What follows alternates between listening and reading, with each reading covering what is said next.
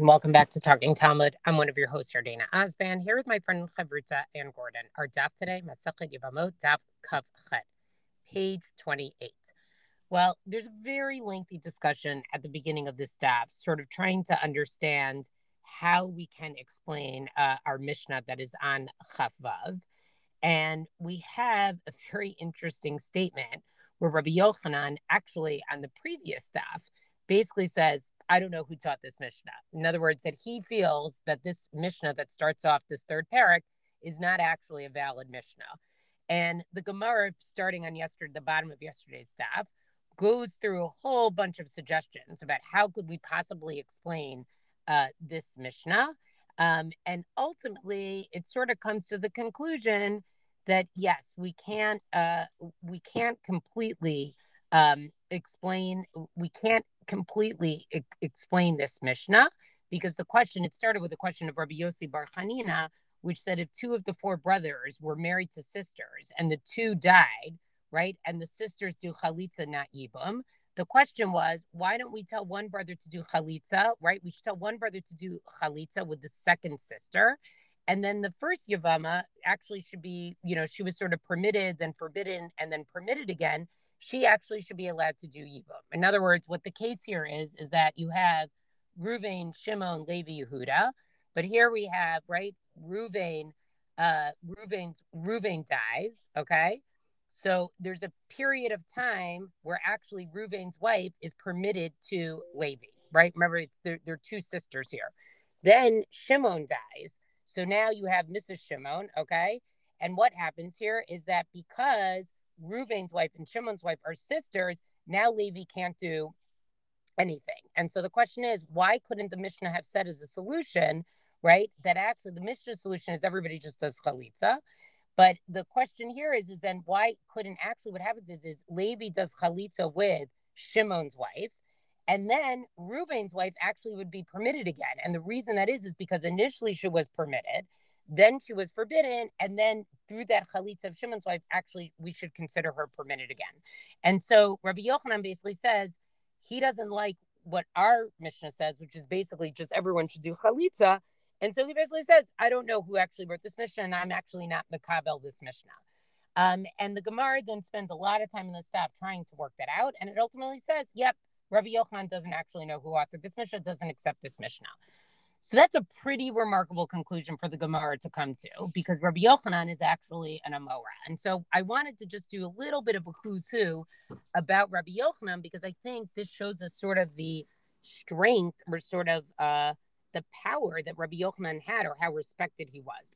So Rabbi Yochanan is also sometimes referred to as Rabbi Yochanan Bar, uh, Bar Nafcha. Um, and he basically is what we would, you know, he's sort of this bridging um, I always try to say like Amora uh, generation. He's quoted throughout Talmud Bavli and Talmud Yerushalmi, um, but he uh, he actually lives, you know, basically he lives in Israel, um, and he studies with Rabbi Yehuda Hanassi. Um, uh, but he was a very young boy. He actually was only 15 years old when Rabbi Yehuda Hanassi um, dies. Um, he also probably he knew Rav. That's also a Gemara that talks about uh, that in Pesachim and Chulin that he actually may have known that he knew Rav. And so we see, you know, but he's really sort of like the Torah of Eretz Yisrael because he lives in Eretz Yisrael. And the other thing to know about is, uh,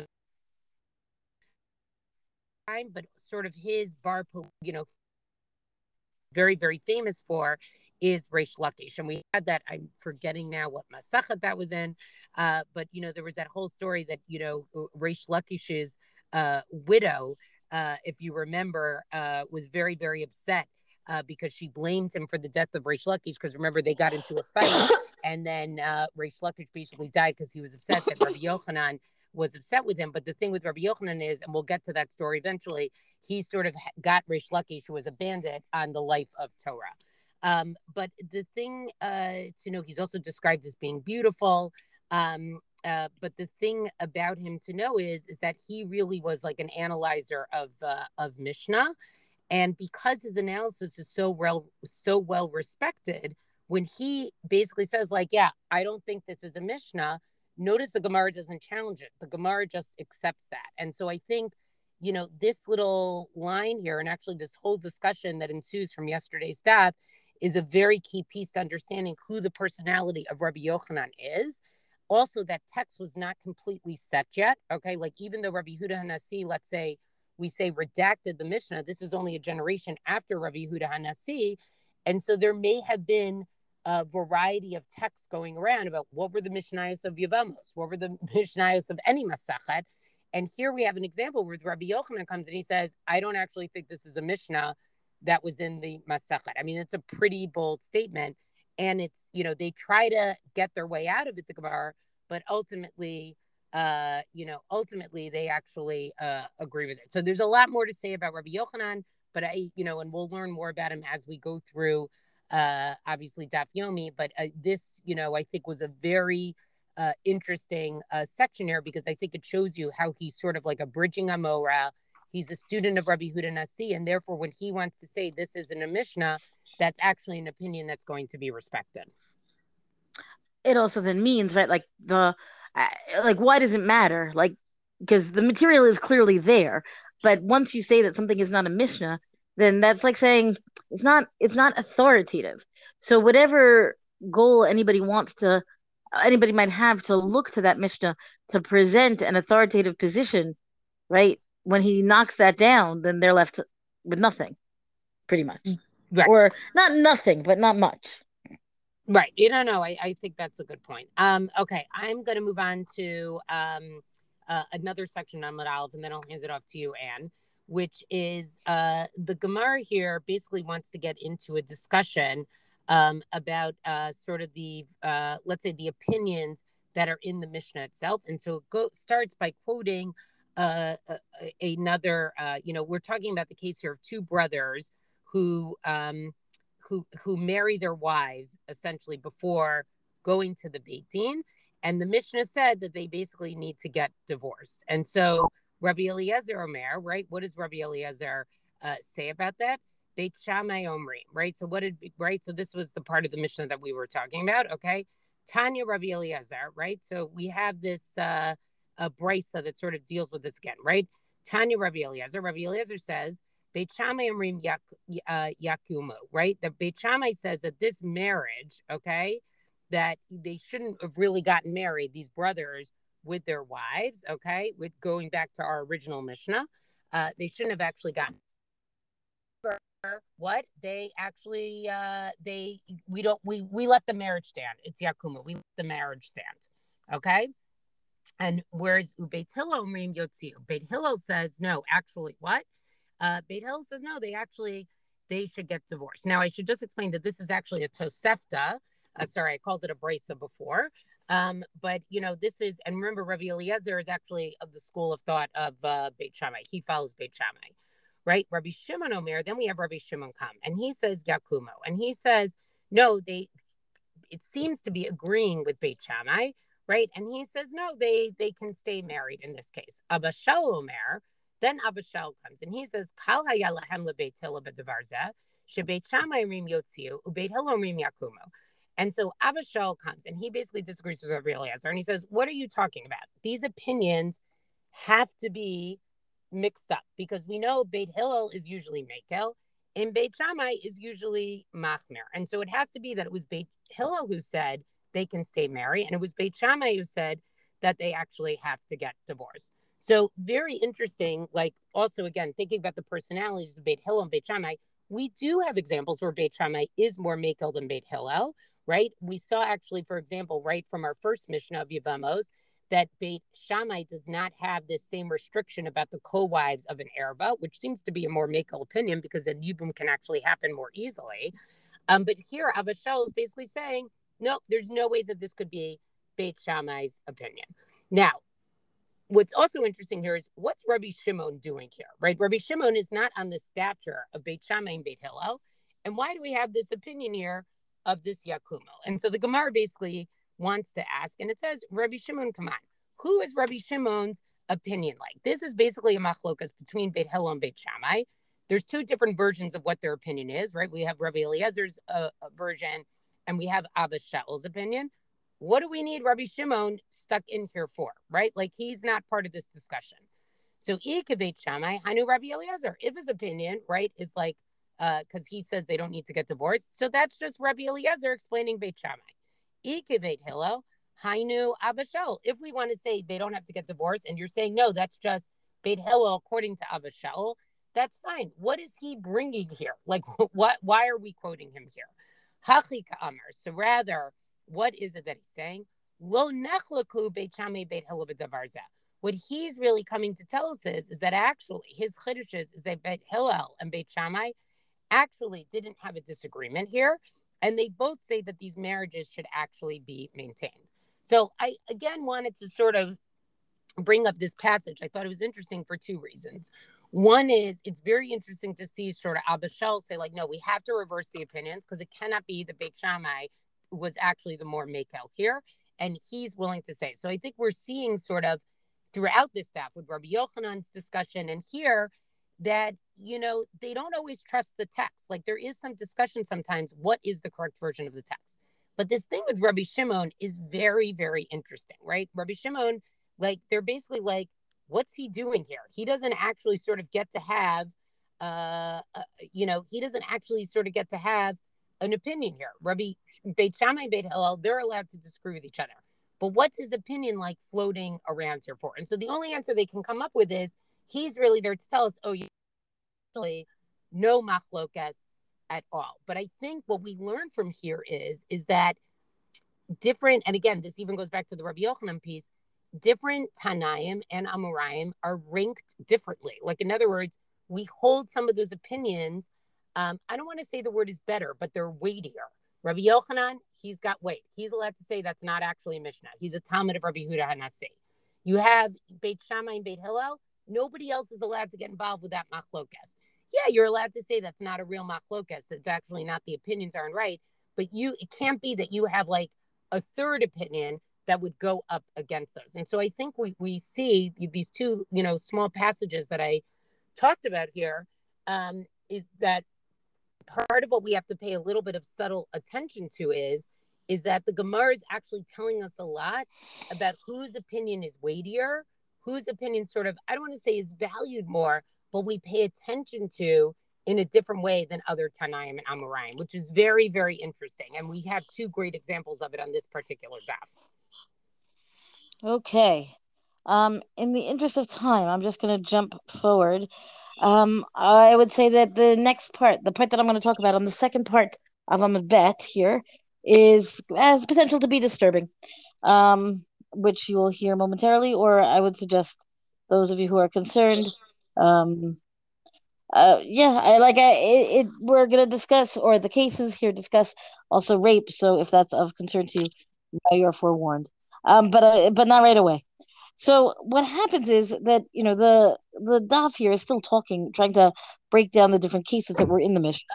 Okay, so the case is as follows. Um, right? This is a, it's again, it's kind of like a, sidebar to the Gemara's analysis of the Mishnah that has come, and it says like you know along the lines of this. Once we're already talking about that, Amar Yehuda, Amar Rav, V'chein Tani.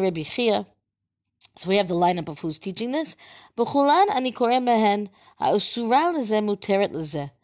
So we say that with regard to all of these women, meaning the women who we know to have the whole co-wives from the beginning of the whole Masachet, right? The list of the 15, right? So those are the people who are forbidden as forbidden relatives, right? Meaning to, uh, for Yibum, right? So then what happens if you end up with, uh, think back to our case, right?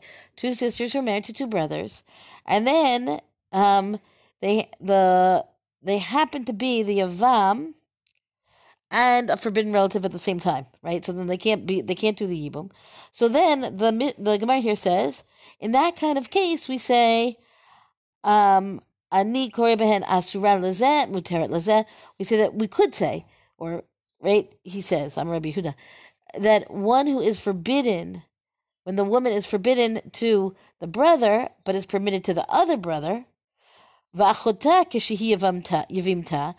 when the sister is also the yivama, right? Then we say, oh, choletzet omit yabemet. They could actually choose, you know, where are they going to do yibum and where they're going to do chalitza to to line it up, you know, for the listen for the, the forbidden relationship they can't do yibum, but for the person who is permitted, they can do yibum or chalitza up to the people involved. Rabbi Yehuda mitargim mechamoto ve'elach. But Rabbi Yehuda says this only applies to mechamoto. So in the case of the mother-in-law of the Yavam, meaning the the example of the woman who is the mother-in-law of the Yavam, and onward, meaning in the list, meaning aval shita b'vai duresha lo, but not in the six cases at the beginning, namely the daughter and the wife's daughter and their grandchildren and so on. So that the the limits here on how far we're going to say, oh yes, you could do whichever, um, because mutarat lezeh, asura lezeh, um, is going to be more limited. Okay, so now the Gemara says, well, why? Why does Rabbi Yehuda? Why does Rabbi Yehuda make this distinction between the earlier cases and the later cases? Hu demishkachatla, because we're talking about a case where you have two women, again, two women who are eligible for yibum. They're both sisters, and in this case, they're the daughters of the Avam, of the Avamim, um, where the the women are the daughters of the Yavamim, but here it says very explicitly through rape. Ba'onsin to mishkachatla, meaning it's not a regular case of, um, you know, people get have people have children, right? But there, this is a case of children through rape, where the where the women had been raped, um, the mothers had been raped, and this is these are the daughters of the of that scenario. Benisuin lo mishkachala. So there's no case where the the these daughters are the daughters through marriage. So then, you know, certainly in terms of the emotions involved, I feel like everything is different. We're not talking about, you know, the good family life type of thing. Um, we're literally talking about a situation in which there's, you know, the brother has raped a woman and gives birth to a daughter. So then what happens? You don't have marriage.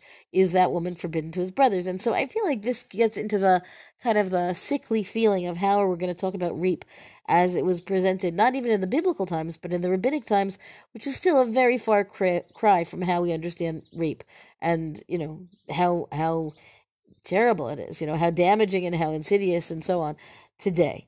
But the reason I wanted to read all of this is this is not going to get better.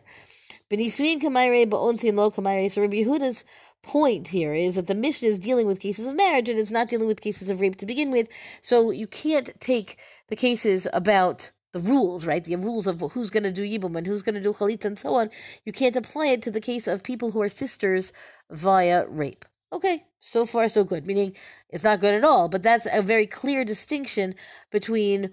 Uh, uh it's a clear explanation of why he would make be making a distinction of when the rules apply. Here's the part that got me. Abai mitargem. So Rabbi understands or interprets af bito me anusato. So Abai understands this to be even his daughter from the woman he raped.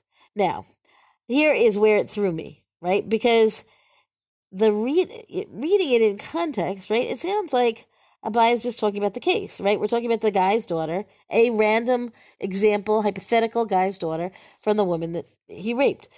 On the other hand, the first time I read this, and this is what really threw me for a loop, it really sounds like Abai is talking about it as applying to his own daughter that he raped a woman. I don't think that that's necessarily pshat at all, to be clear. I'm not, I don't, I think the Gemara would uh, be more explicit if they were calling Abai a rapist but there's something in this phrasing, I guess, because it's just casual, right? Like he just says, you know, um, uh, even the even the daughter from rape, meaning he's disagreeing with Rabbi Huda. We do find such a thing, according to Abai. There is such a scenario that is not something that is unheard of. Ibaya bonsin tehave, benisuin tehave. Says you know you want to say that this that all these cases are st- dealing with marriage, so be it. But you know you want to say that it applies to all the cases. You could also say that, right? Meaning you could make you could allow the statement to deal to include cases of rape, or you could limit it to be talking about cases of marriage meaning it's open to that interpretation it's open to that limitation it's not an obvious um you know, this is what the line means. It, it's not obvious in that way, according to Abai. You can interpret it either, either way. Aval eshet achiv ba'olamo. And now we come back to our case of, you know, the two brothers who were not, did not exist in the world at the same time, alive, right? Lo, kivan da ali Rabbi Shimon hud mishkachala, ali Rabbanan lo mishkachala. But that case, according to Abai, says, well, you you can't start applying all of the examples to a case of where the brothers themselves were not coexisting because that's a machloket Rabbi Shimon and Rabbanan, whether that was a the kind of case that would really happen. You know, how how often did that really happen? Although we certainly talked about it as if it was very common. Um, so then the the passage here just ends, you know, um, beplugta beplugta lo kamaire, meaning on that kind of machloket, they're just, it's not, just not even part of the discussion. This is where Rabbi Chia doesn't get, want to get involved because the machloket is so, you know, whether this is a kind of thing that would be, could be, that would be happening or wouldn't be happening, meaning where you would have brothers who are not in the world at the same time. To establish those cases based on that kind of um, backdrop, according to Abaye, or maybe it's according to the Gemara, um, it's very clear that Rabbi Chia is not even going to get involved in in worrying about that because it's too subject to machloket. Um, okay, and I just want to note that the Gemara goes on here to talk about, you know, again these cases of the of lo lo the brothers who are not who did not coexist at the same time. Um, the Gemara goes on to bring a case of six brothers, right? I feel like the most we've talked about so far is four brothers. And um, again, if you're looking at the charts, you will see a good amount of, you know, how to line everybody up so that it actually works. Okay, um, I am just going to very quickly now, I think, talk about or go through the Mishnah that's at the end of the daf. Um, and again, we're dealing with, uh, as Yardena, you like to say, the word problems of Yevamot. Shosha achin, shnai mehen nisuin, shnai achayot, o isha uvita, o isha uvat bita, o isha uvat bana. Right, so we've got a case of three brothers, two of whom were married, to relatives, close relatives, meaning either their sisters, it's not specifically sisters this time, either their sisters or a woman and her daughter, or a woman and her daughter's daughter, meaning her granddaughter, um, or a woman and her son's daughter, her granddaughter the other way, right? So you end up with three brothers, two of whom are married to close relatives. And again, the reality of this, you try to, it only works, to my mind, in, in, you know, sordid soap opera land. Um, but I suppose it could happen in real life as well. Uh, so in this kind of case, you would end up again with a situation where you do chalitza, where where the women would have chalitza from the third brother in the event that the two the first two had died, because they there's no yibum because again the close relationship will knock the other one out um, will knock out the capacity of Yibum because of the forbidden relationships. Rabbi Shimon Poter. But Rabbi Shimon exempts them, meaning, according to Rabbi Shimon, according to the Mishnah here, right, he, they don't even have to do chalitza, that it's a forbidden relationship that is strong enough, or the strength of the forbidden relationship knocks down the need even for chalitza. הייתה אחת מהן אסורה, עליו איסור ערווה Asur ba umutar bachota. So what happens if one of those women was forbidden to the third brother? Let's say because again because of forbidden relation relatives, right? And then he's prohibited to marry her, but he's still marry, allowed to marry the brother, um, to marry her sister. Pardon me. Asur ba umutar bachota which we've seen this kind of case before. Isur mitzvah or isur kedusha choletzit lo mityabemet. So again, so then that would be she he theoretically could have yibum do yibum with the sister, but because the one who is forbidden to him is not considered, there's no obligation for yibum at all, right? Um, so then you end up with a situation where there's only one case of yibum. It's not so complicated, um, unless we're talking about the the forbiddenness, the reason for the forbiddenness that she that the other sister is forbidden is because of either the isur mitzvah or the isur kiddusha. We've talked about these before, right? The prohibition that comes out of a mitzvah or out of sanctity, meaning we talked about like um a kohen and a divorcee or that kind of thing, right? Um, and then they do chalitza and they don't have yibum, and again, the point being that the isurei mitzvah and isurei, isurei kedusha are enough to make sure that yibum doesn't happen. You can't have yibum, but they don't get rid of the zikat yibum. They they don't cancel that connection between them, so chalitza becomes mandatory. Um, I think that that last point maybe is helpful in the way we think about all of this, namely of level the levels of of forbiddenness here. Um, you know, there's a you're so there could be a, a, dynamic that is so forbidden that there's not even a requirement for yibum to begin with because they couldn't they can't excuse it, right? Those are the isurei erva, for example. But then there are other prohibitions that get in the way of yibum, like a kohen and a divorcee, but we're the zikat yibum isn't knocked down. It's just that it's a technical reason that these two can't be together. So that tech, it's, it's a more technical reason, let's say, than than the arayot relationships, right? Siblings or whatever, right? So, so I think that that's helpful. At least to me, it's helpful to think that you know the zikat yibum. When there's still a zikat yibum, there's still the bond between them. We require chalitza and specifically not yibum, because of course there's a prohibition. And then if the prohibition is stronger than that, then there's not even a requirement for yibum.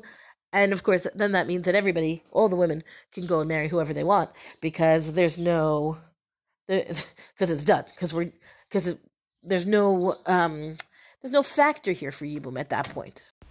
So I think what we're starting to see is that the second the husband dies, there's this bond right away. And then sort of the halacha or the beit din needs to figure out, you know, what what's going to happen. In other words, is this a case of yibum? Is it a case of chalitza?